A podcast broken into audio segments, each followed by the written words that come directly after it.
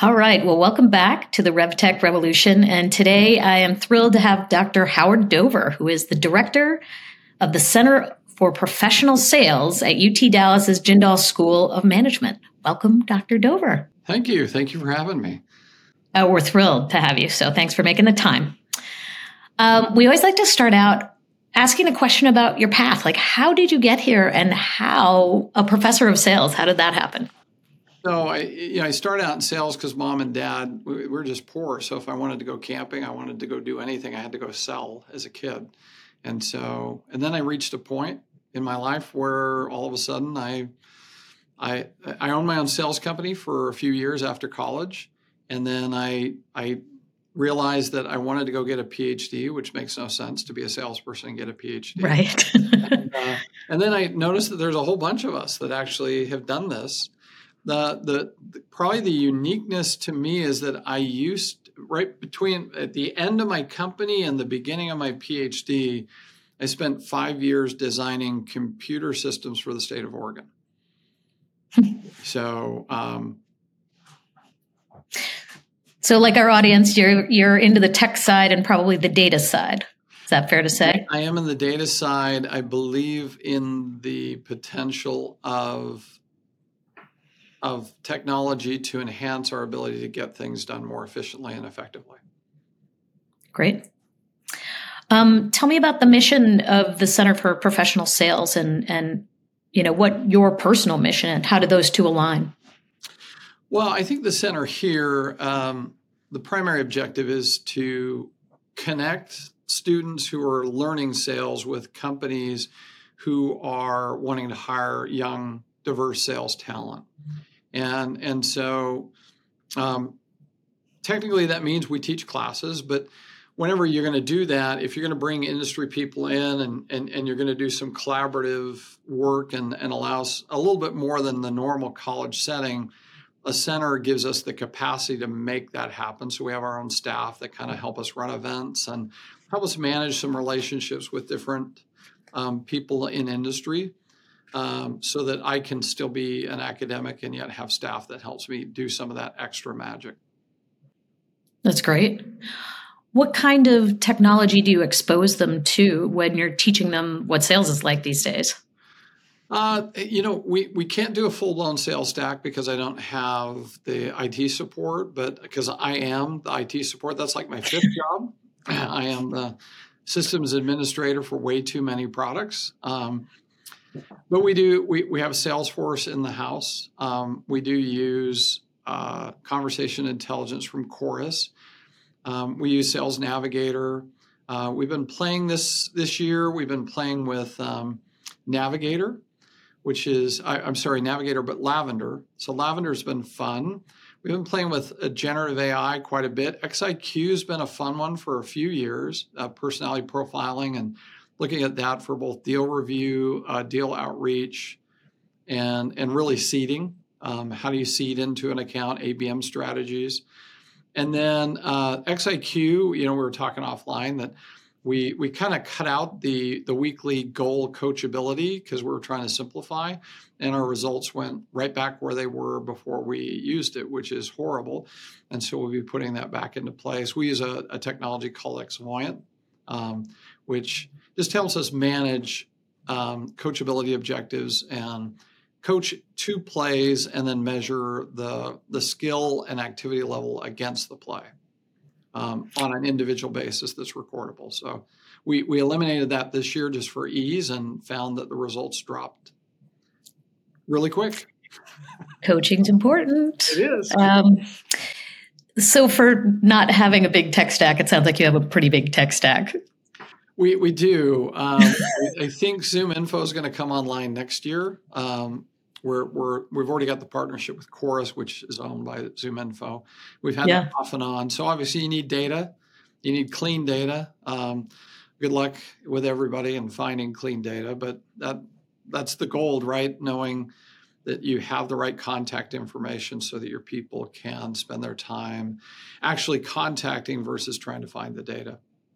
Yep. And of course, activity data capture, and we'll get into that because that's, the heart of this for us. So again, our listeners are RevTech RevOps specialists supporting the go-to-market staff. And would love it if you could describe the premise of your book, The Sales Innovation Paradox, to those who haven't heard it yet, from that lens, from the RevOps professional lens. What do they need to know about the book? I think coming back to my experience with this, with Oregon, with the state of Oregon, I one of the projects I did, this project was a report that was done on site in Oregon. You'd go to a drug and alcohol facility and you'd do an audit, and the data from that audit would then be collated, brought together, and the site lead, I forget what the title of that person was, but the auditor would take 3 to 5 days to generate that report. So I came in, the project was to say, can you create a system that would allow us to have intelligence before we left the office? And this was back in the day of Palm Pilots, and after watching it, we got to the point where if you entered the data differently, then we harnessed technology that a preliminary finding was available within 5 minutes. Wow. So instead of the 5 days, we had a preliminary report on site. The auditors sometimes needed to go in and talk to the director. In some of the cases, they needed to be able to actually maybe even like work on shutting down the facility or taking over the facility. Because it was a residential facility, we'd actually have to do corrective action plans. So that's the background for me, is to say we should be seeing those kind of efficiency gains in sales. And to be honest with you, I just wasn't seeing it. I was seeing the potential of it. I was hearing the potential of it. And I was even witnessing some of our partners getting some of those efficiency gains and reporting a 4X and a 5X and a 6X, but they weren't sustaining it. And I thought, wait a minute, what's going on here? This doesn't make any sense. As a technologist who's automated processes, why aren't we experiencing that in sales? And that made me say, oh, actually, we have a paradox going on in sales. We have all this technology which should be enhancing our capacity. And Betsy, this is the weird thing. We took technology over the last 6 to 10 years, and we enhanced the capacity of our SDRs, or our outbound motion, to do the job. And in the process, we increased the number of people doing the job by 13x. 13x. So to me, as an economist, I went, that doesn't make any sense. If you're getting more efficient, you don't add more people. And yet our industry as a whole did exactly that. We actually got better and made more people do the same job. And that was the paradox to me. I said, I need to understand what's going on here. And that's the book. Yeah. And so can you break down the findings so that the audience understands? We don't want to, everybody should buy your book because it's quite excellent, honestly. But yeah, just the basic paradox itself, the problem you've just outlined. But you have, see, now I feel like I just froze again too. Anyway, but you have a really interesting way of telling the story about the sales team, the effect on the clients or potential clients, and then the feedback loops. So I'd love it if you talk a little bit about that. Well, I think, it depends. If I'm a revenue ops person, there's a lot going on here. In fact, I think the back of the book is almost where you start and then you go to the front. Yeah. Because the concepts of the inertia is really, really why we run into these kind of problems, that we actually get to where we're very efficient and very effective, and then we get a leadership change. And then we get a disadoption from everything that was working back to what maybe isn't working. So that's part of the challenge. But as we come to the front of the book, I started realizing that actually what we have is some cycles going on. And they're really two cycles, but there are several actors. The technology adoption cycle is both really at three levels. We're consumers, then we're business people, and then we're companies. And each of us we see an innovation in business, and then we try to adopt it. That adoption actually changes our behavior quite a bit. And so it changes us as customers. it changes us as salespeople, and then it slowly changes us as businesses. So it hits both the consumer, the business, and the individuals at the business.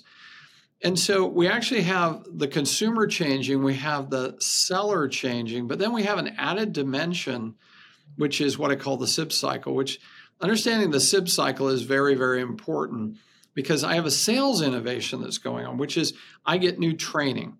I get a new best practice. Everybody said I should social sell, right? That was a big trend line. Then at first it was challenger. We should all be challengers. Then we should social sell. And then we should use video, right? So whatever the case may be, we get this new innovation in sales, and then everybody deems it a best practice. And then we adopt it. But the difference between the technology and adoption behavioral shift cycle and the SIP cycle is the sales innovation is picked up by the salesperson, but the behavioral shift occurs by the customers. Right. And so when you bring that all together in an overall cycle, what you have is you have the customer shifting multiple times. They're shifting to their technology, they're shifting to your use of a technology, and then they're shifting to your sales innovation technology. The perfect example of this, Betsy, is whoever teaches this, I love you, whoever you are. Nobody's ever responded, so I haven't hit the right person who's training this. Door-to-door salespeople are taught the following technique. When you knock on the door, you step to like 10 steps back beyond the threshold. There's probably some psychological concept to this that don't be close. When I open the door, it causes fear and I'll shut the door. Also, if you're way back there, I feel like I may actually not close the door. I may actually come beyond my threshold because I'm going to walk outside. It's the polite thing to do, especially if you're down here in Texas. Maybe it's to shut the door if you're up in the Northeast. I don't know. But it really doesn't matter. That's a best practice. And I've seen it, here in Texas, we get door-to-door people all the time because it's warmer than the rest of the country. But I have a ring. And so I get to add my technology. And so when somebody knocks on my front door, I live in a Texas house, which means my office is nowhere close to that front door. And I get a little ping right here on my watch, and I get a ping right here on my computer, on my iPhone or my watch. I go, hey, somebody's at the front door. Oh, it's a package. Well, I'll go get a package. I don't want the pirates to come. Right. Somebody who backs 10 steps away from my threshold, what do I know? That you're not going to go get that door. You're a salesperson, and I'm just fine sitting right where I'm at. And nothing's going to change in my life, but they're going to wait there, and I'm going to go, huh. Now, my wife hasn't picked this up. She hasn't been behaviorally changed yet. And she opens the door, and I'm like, why did you open the door? You had the moment where you knew exactly who these people are. See, she hasn't been modified enough. I have. I know that best practice, and I know how to identify it. And when I identify it, I know exactly who you are, and I shift my behavior to protect my time. Yeah, interesting. Yeah, it occurs to me that the people who are going to see this happen, because the turnover cycle is not as rapid with RevOps as it is with sales. Uh-huh. It's going to be the people who have the architecture, understand what the innovations are, the enablement is, the diffusion of the training, and the, watching the salespeople deploy it, watching the data start to come through, and then watching the conversion rates, and then see the conversion rates start to change. Those are the people who are going to actually validate your cycles, because it's being shown in the data all the time. Yeah, and I think in the book, I don't get to go a lot of detail on this, but my visit to Microsoft in Dublin was just mind-blowing. The amount of data that they were using, the adjustments they were making, the constant updates to both the technology, the enablement, the go-to-market strategy. It was really quite impressive, but it was all data-driven, and anybody in the organization could affect change. Mm-hmm. So if I was an individual contributor and I noticed a certain motion, I could bring it up to my site, my manager who would bring it into the RevOps group, who would then say, okay, is this just a one-off or is this actually systemic? And then they would literally start changing the motion. They would sometimes update the technology based off inefficient motions. Why do I have to open 3 screens? We're Microsoft. Why can't I make that one screen? Why do I have to click 5 buttons? It should be one click, right? Or it's, how come I don't get this intelligence and how come I didn't know this? I communicated to the client, but yet you should have told me that they called yesterday and right, just whatever the case may be, they were able to bring it back, and then they constantly updated their strategies, their systems, their go-to-market. And the impact they made was phenomenal. Yeah, I was going to ask you about that. Can you give us a little bit of a case study on like what the magnitude of making that? First of all, the democratization sounds amazing in terms of who can make change based on data. Right. That's kind of a holy grail. But then also, it sounds like there's a lot of speed that's going on as well. So all I can do is there's 2 pieces of information in the public domain, which I can freely quote and not get in trouble. So the first one is there was a presentation at the AAISP summit, and it's in the reference is in the book. It's for the exact time, but the VP of sales for Microsoft was doing a presentation in Chicago and outlining the Dublin experience. She claimed an 8X and 10X. So 8X was on the deal. I believe it was the pipeline. And then the 10X was actually in revenue generated. So we had pipeline at 8X and revenue generated at 10X. From A to B testing in an 18-month period. So by the time I got to Dublin, I tried to confirm that. And all I can tell you is the guy said, are you referring to the old deck or the new deck? And I said, are you telling me it's been done again? And he said, I can't answer that question. But when if you go to UTD's website, to our Sales Leadership Summit page, we actually interviewed kind of the brainchild of a lot of this strategic thinking, Jen Seeger, who's now the chief of staff of global sales for all of the world except for enterprise. But back then she was over demand gen for the world. And she came to UT Dallas and she was on the stage and I interviewed her. She confirmed that they had another 6X within the previous 6 to 8 months with another technology rollout that once again was taking the feedback and constantly trying to say, how do we get more efficient at this motion and all the motions? It's not a motion, it's all the motions. Sure, exactly. And so that interview is available out in the public domain. So those are the 2 pieces of information that people can go look at and get a little bit more detail and even some information about how it went down. But what I found interesting is every time I called and talked to them, they were having double-digit increases in a KPI within the previous 30 days. Wow. Every time. Well, we'll put the links in the show notes because I think that's important for people to look at. Yeah. When you said you went over to Dublin. I did. What did you experience as you were walking around and interviewing people? Like, was it palpable? Like, did you get a sense of... Oh, for sure. The urgency and the focus. I think that was the cool part is I didn't get,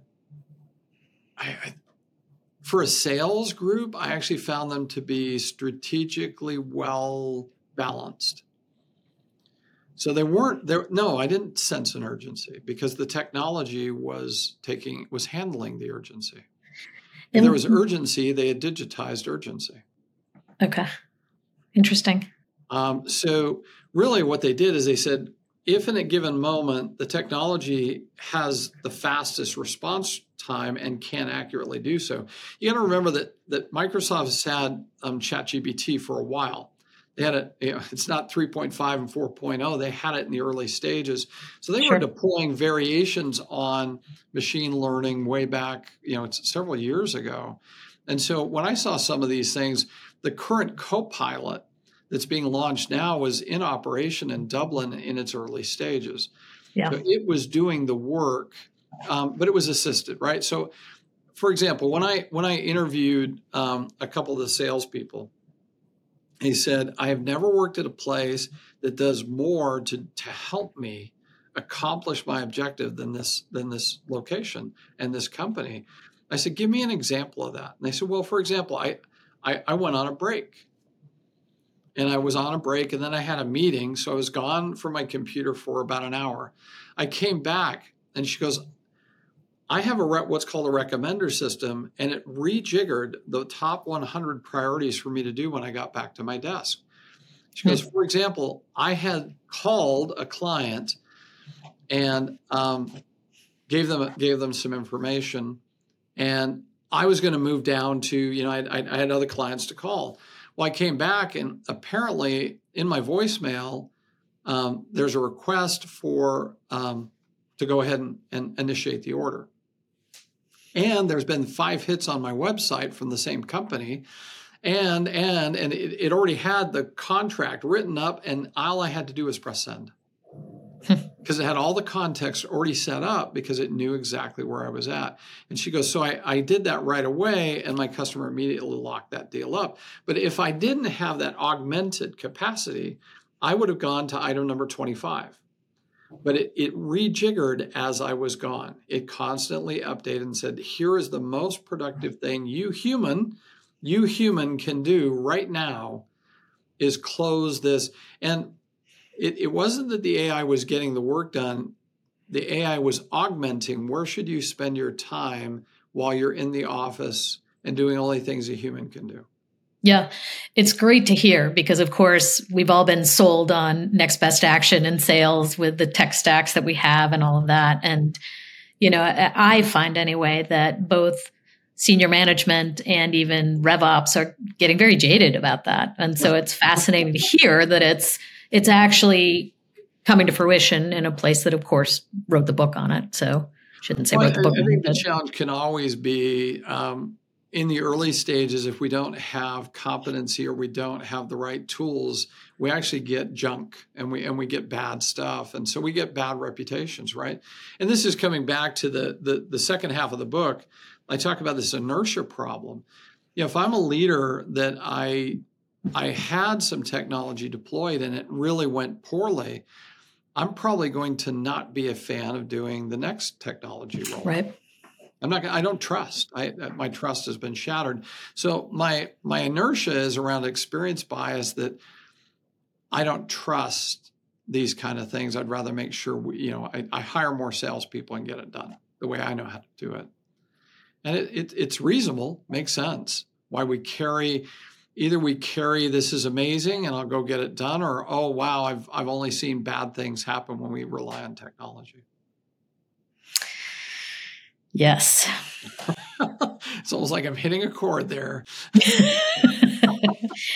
I'm sure I'm not the only one who's had that experience.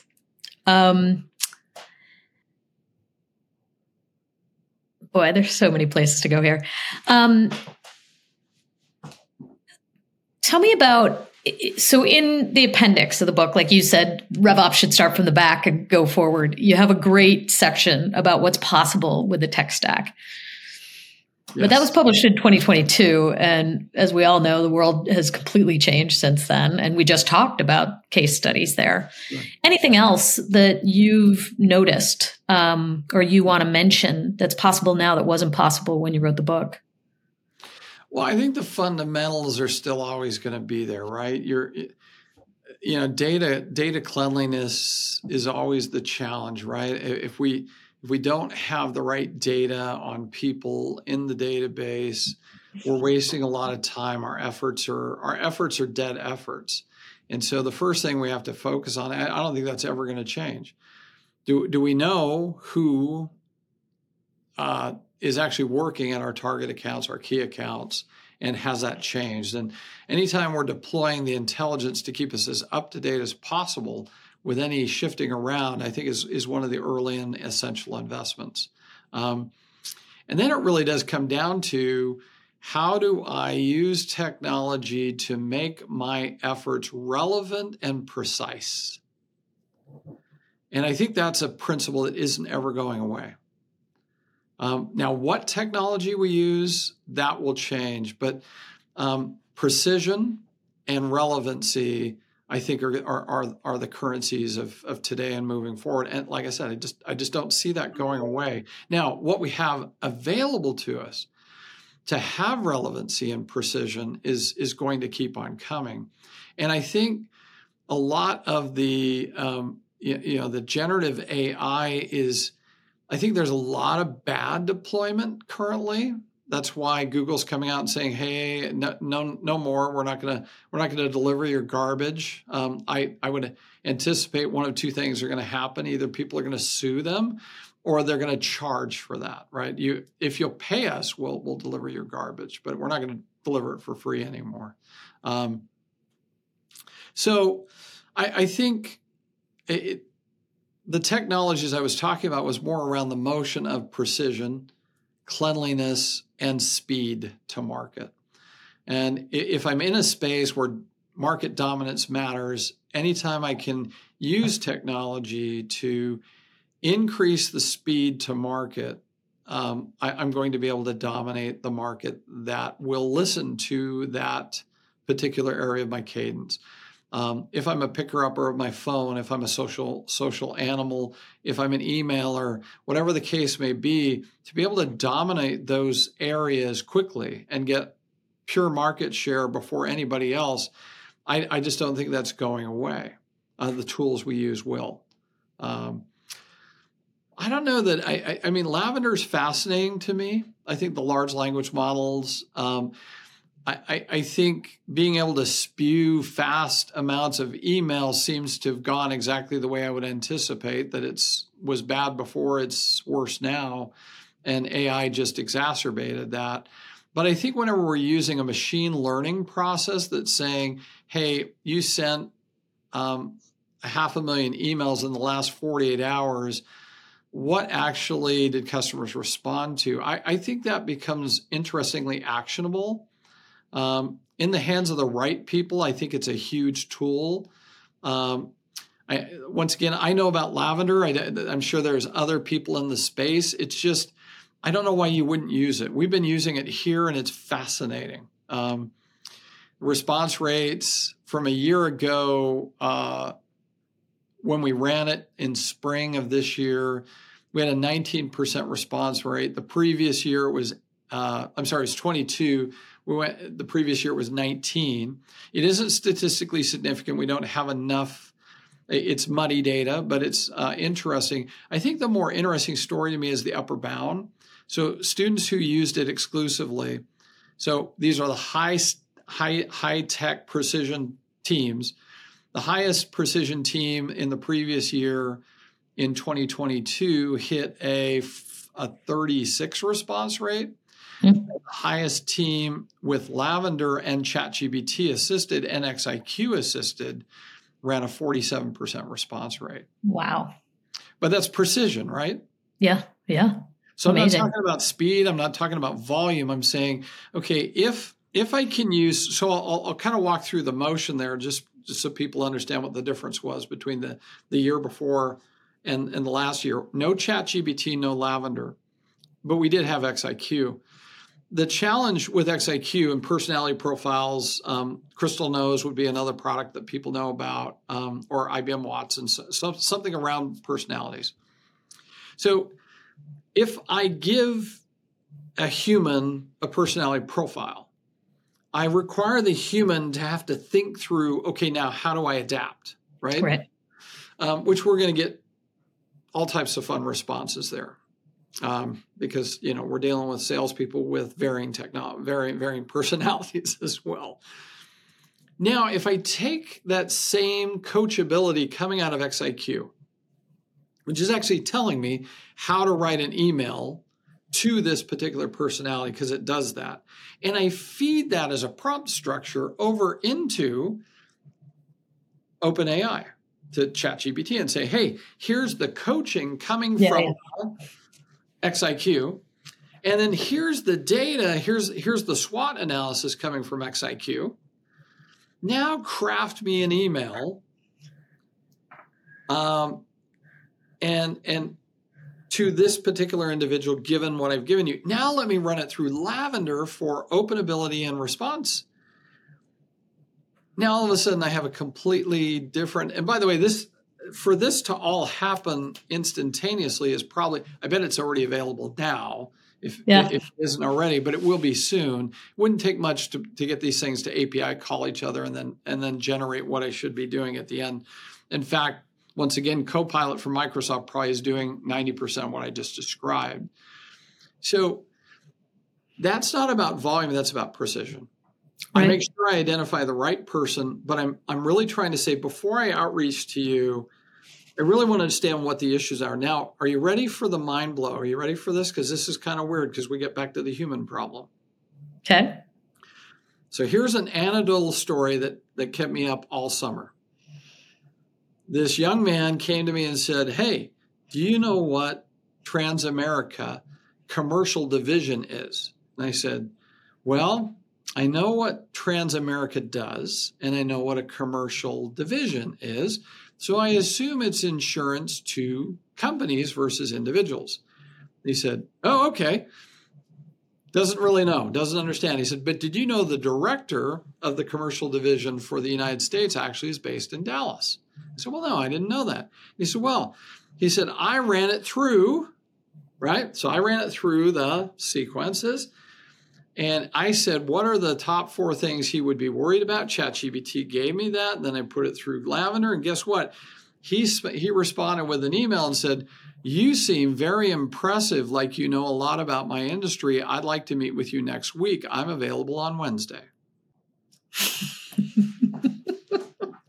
And I said, wow, congratulations. That's awesome.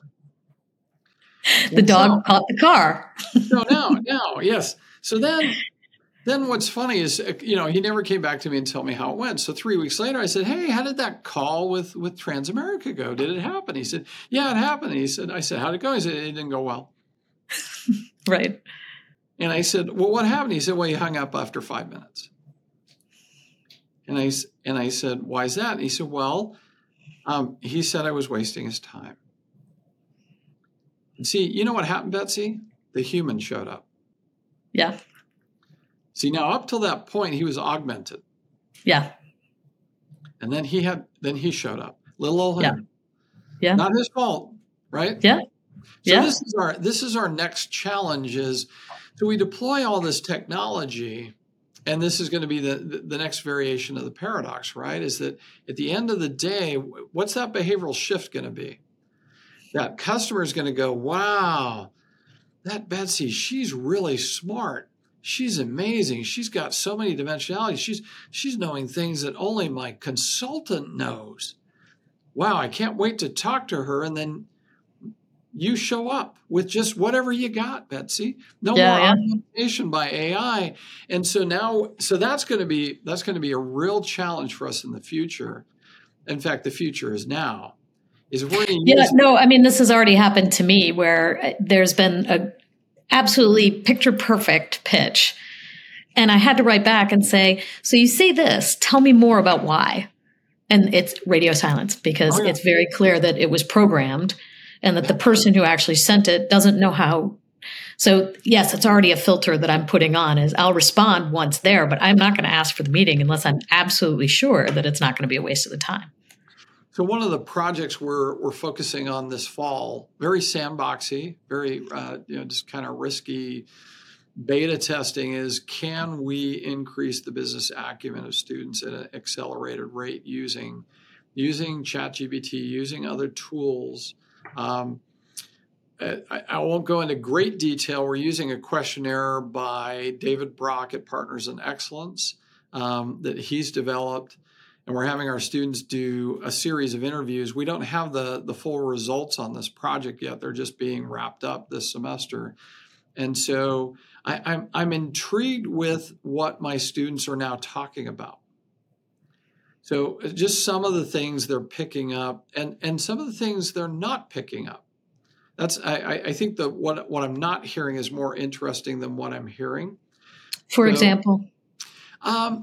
I'm hearing a lot about leadership. So they're talking about all the different things. Oh, this is about leadership. This is about leadership. Well, half of the interview questions are about industry data and role and company. And so they're not bringing any, they're not, they're not indicating any takeaways around kind of the depth of industry, which was kind of one of the things we were trying to develop. Now, there's a couple of things we realized in the deployment of this process that we're going to fix in the spring, and we're going to do it differently and try to get a different result. But we aren't done yet, and we still got a week into this project, so some students are still doing. One of the students just reported a couple hours ago. She said, "This has been the most impactful experience in my college career.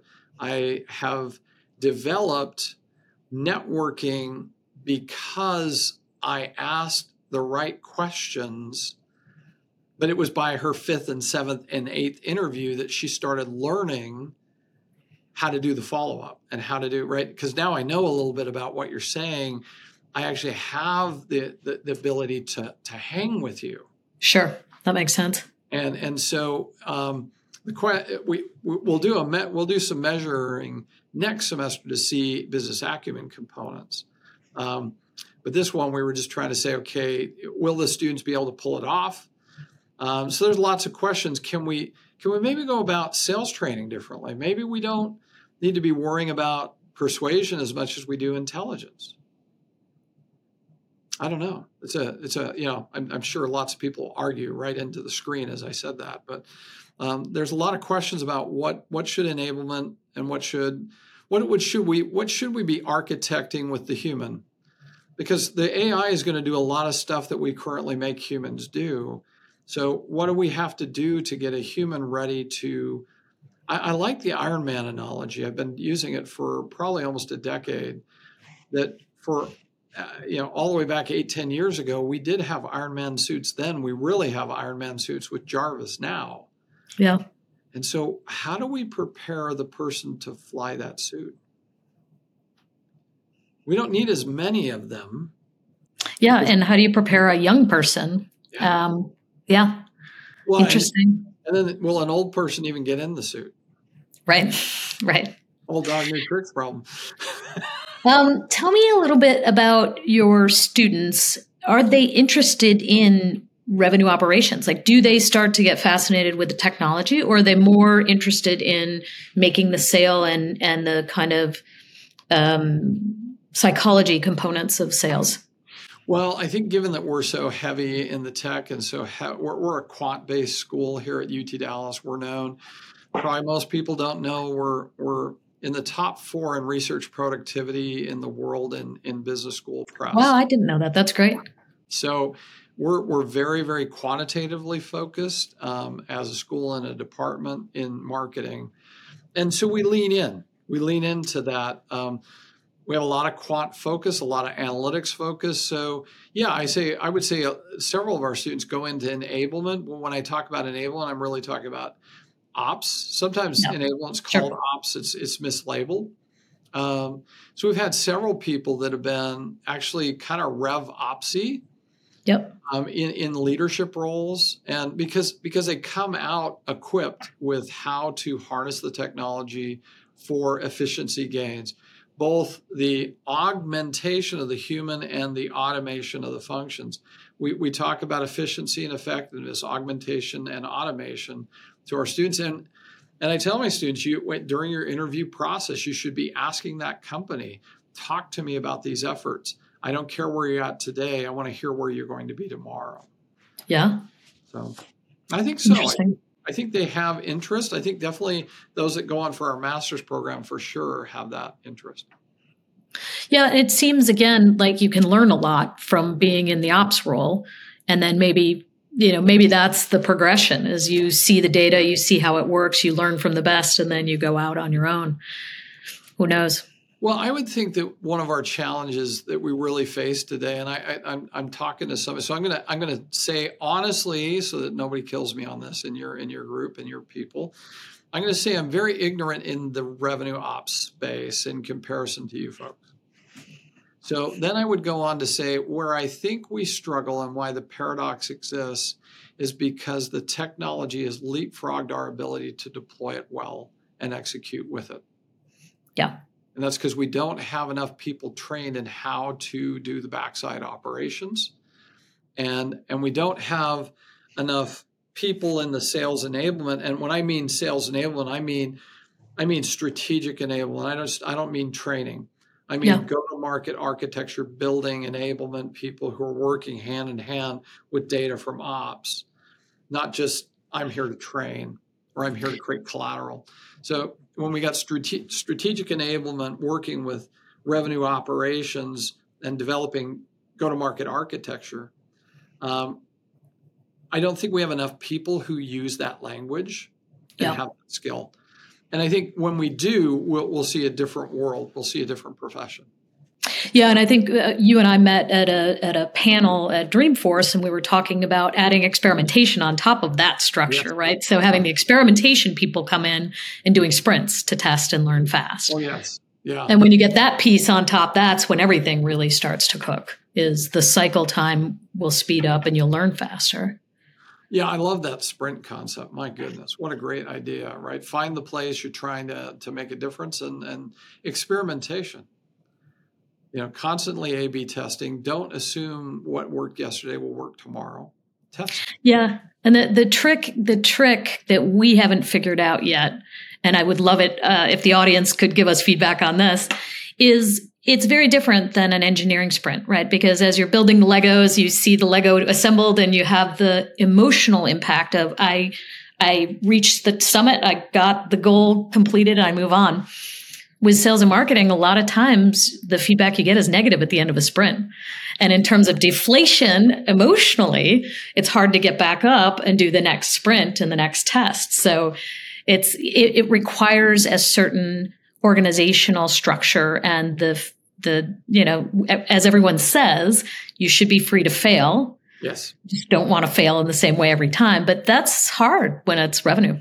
It's really hard when it's revenue. I think that really comes back to leadership at the end of the day. Yeah.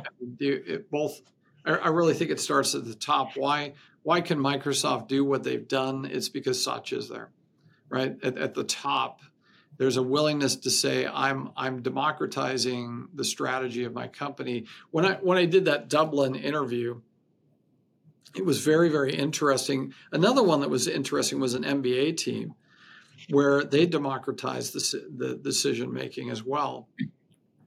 And during that interview, the person said, well, we used to have activities and we used to drive by activities. And then we said, we're not going to measure your activities anymore. In fact, what we're going to do is we're going to give you $1,500 worth of inventory, you know, open inventory. You can do anything you want with that without asking for permission.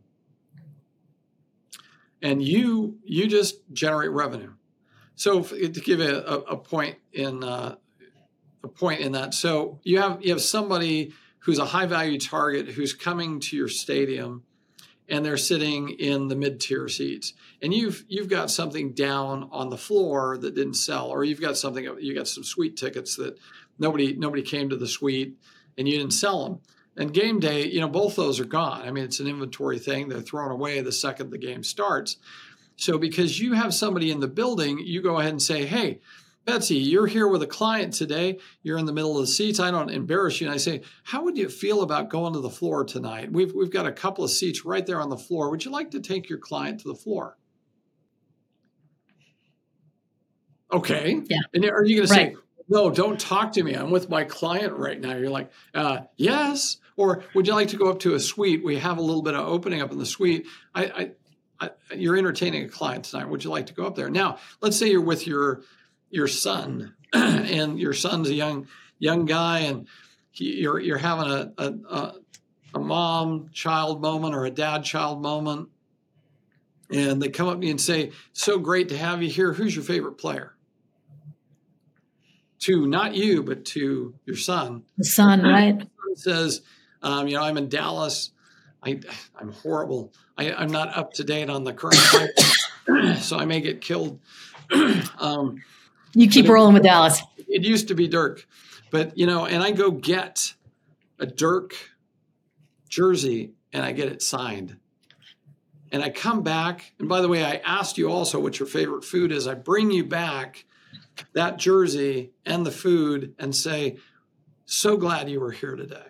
And I just walk away. I just walk away, Betsy. Do I really have to sell anymore? Right, right. And then I call you next week. You know what happens? You look at that and you go, in this case, it would be Dallas Mavericks. You get a call from the Dallas Mavericks and you go, I kind of owe them an answer of that call. Yeah. Right? I'm gonna say hi. And you go, oh, it's you, the one that brought me the jersey or brought me down up to the suite, down to the floor. Thank you so much. You're like, I'm glad I could help you out. By the way, are there moments where you probably could use that kind of exposure? I'd like to help you figure out a better package so that when you're entertaining a client, I can take better care of you. Would you like to come to, right? And then, by the way, highest profit franchise in the MBA per seat with 1/3 of the number of salespeople of all other MBA teams. Wow. Interesting. Moving the decision-making, right? That testing. Sure. Little sprints all over the place, giving the people freedom to try and do something innovative. Trust your people that they're on the floor and they can see it. Now, some people go, oh my gosh, he just said chaos. Well, you can't have chaos, but sometimes you can. Is there any other case study that you teach that would be helpful to the RevOps audience that we haven't talked about? You've been phenomenal with lots of really good stories here, but is there anything that stands out? Well, I think one of the things that stands out to me pretty consistently, and I'm going to say that this person's a lightning rod.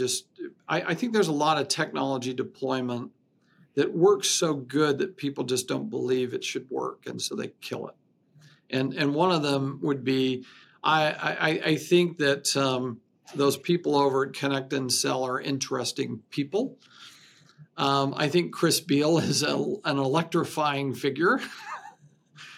But I think there's something to be said for, why would you make your people do calls when nobody answers the phone? Why wouldn't you use something like that? And when I've talked to Chris Beale about this, he's told me story after story after story of the huge increase in performance that companies have achieved by deploying. That's a simple concept, right? We know it takes 21 dials. We called Chris earlier in the semester. So it was 21 dials to get a human to respond. Why would you not use an assisted dial technology and cut the number of people dialing by maybe 1/4 or 1/5? And the reason being is because I don't like to have a smaller sales org. Yeah, that's fascinating. We had an experiment with Connect and Sell, and the sprints we were able to do because that connection rate was so much better with Connect and Sell. We learned so much in 6 months. It was amazing. I think that's, I think the challenge that I would say is really going back and looking at these breakout performances and then really asking the question, what is that scalable? And I think that's the biggest question that if I were in RevOps, I would be careful about always scaling. I think that's one of the things that lots of people, there's a company out there that I heard that this was their mantra. It was nail it, then scale it. And I think what a lot of people have been doing for years because of the innovation paradox and the behavioral shift is that they've been nailing it, scaling it, and failing it. Mm. Because by the time you scale it, it doesn't work. Right, exactly. You have to ask the fundamental questions. It's inadequate to say, hey, I went back and used the data analysis and this really rocked. But we have to ask the important question is, will it still do so if I do it again? And that's a reasonable question. And we've got to be careful that we don't roll out things that by the time we hit the rollout, it just isn't going to work. Because the market's changed. Yeah, that's a great insight or a great question for RevOps. So I think moving forward, Betsy, I think one of my goals, if you have a phenomenal exponential performance story, I would love to hear from you, because now my what I'd like to move forward is the people who are cracking out of the innovation paradox and really harnessing the technology for exponential performance.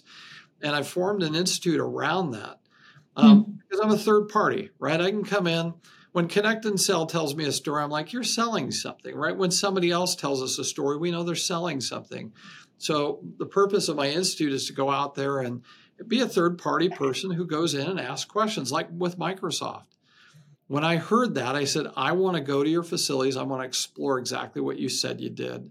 And I want to verify it as a third party to say, did it legitimately happen? What caused it to happen? Was it would have happened anyway because the product was just that good? Yeah. Or was it what you did? I think we need more of this. I think we need people There's no question. Validate exponential performance, because all of us who are in this space, in the RevOps, in the operational space, in the sales technology space, fundamentally, we should be experiencing exponential performance gains. But the issue is that most of our leaders don't believe it's possible. So they won't do it. Well, would love to get your contact information for our audience to reach out to you if they're interested in that. LinkedIn is the best place to get me. Okay. My inbox is as horrid as everybody else's. Great. All right, last question. If you could wave your magic wand and change anything about sales or sales technology today, what would it be? It would be that we only hire professionals, that we only create, we only keep, we only retain, and we only train professionals. And when you say professionals, what do you mean? I mean people with integrity that are using precision instead of shotgun approaches, people who don't do collateral damage, that they really think about their brand, they think about the profession. We have too many people out there that are really causing a lot of collateral damage. I in the book, I refer to the Dust Bowl. I think we're in Dust Bowl conditions where the harvest, it's almost impossible to do the job because the earth is so fallow, because the behavioral shift has been so strong that our customers, the natural reaction to the customer is like mine, right? You ring my doorbell. I don't even want to talk to you. You may be selling me the most important thing, the most valuable thing. My default is, I don't really want to talk to people. And the reason I don't want to talk to people is because I usually don't get to talk to a professional. I would talk to every person that contacted me if they knew how they brought value to me. Yeah. We would all do it. We'd all change. But the problem is that a vast majority, my prediction is 85 to 90% of sales organizations out there contacting I'm not saying your people, I'm saying the people that your people are competing against for attention, which are your customers. They're getting accosted 80 to 90% by people who are not doing it in a professional way. Not precision, not relevant. And so that is the Dust Bowl condition your people are operating under. And if I could change one thing, it would be we get people to treat this like a profession, and we get the people who are doing it wrong out of the profession. How does a leader operate against that? Well, that's the end of the book. That's tricky. That is really tricky. And here's why it's tricky, because I thought this was it. So the book was done before the pandemic. And so my thought was, this is just a leadership problem, right? We just need better leaders to just, to choose the right thing, to just hire professionals. I have a good friend of mine who's here on campus with me, Nanda Kumar. He's a Chicago-trained economist who does game theory research. And I sat down with him and I said, hey, I think this is what's going on. I said, you're wrong. And I was like, he said, you need to go talk to more sales leaders. And I'm like, do you not know that? I don't. And he said, you're wrong. And I was so mad. Then the pandemic hit. And so I had the book all, figured out. And the end of the book was basically, hey, leadership, buck it up and quit being stupid. Now you have the last three chapters, which is, it's actually pretty darn hard to maintain, to grow, to build, retain, and grow a professional org, because 85% of the people you're going to hire actually don't know how to do that, and they'll infect your org and bring it back to the mean. So even once you get it, the ability to keep it is almost impossible without impeccable leadership. So, and by the way, if you're an impeccable leader, you're in demand. So you leave what you created someone else. You have an 85% chance the person who comes in behind you is not, doesn't even know what you did.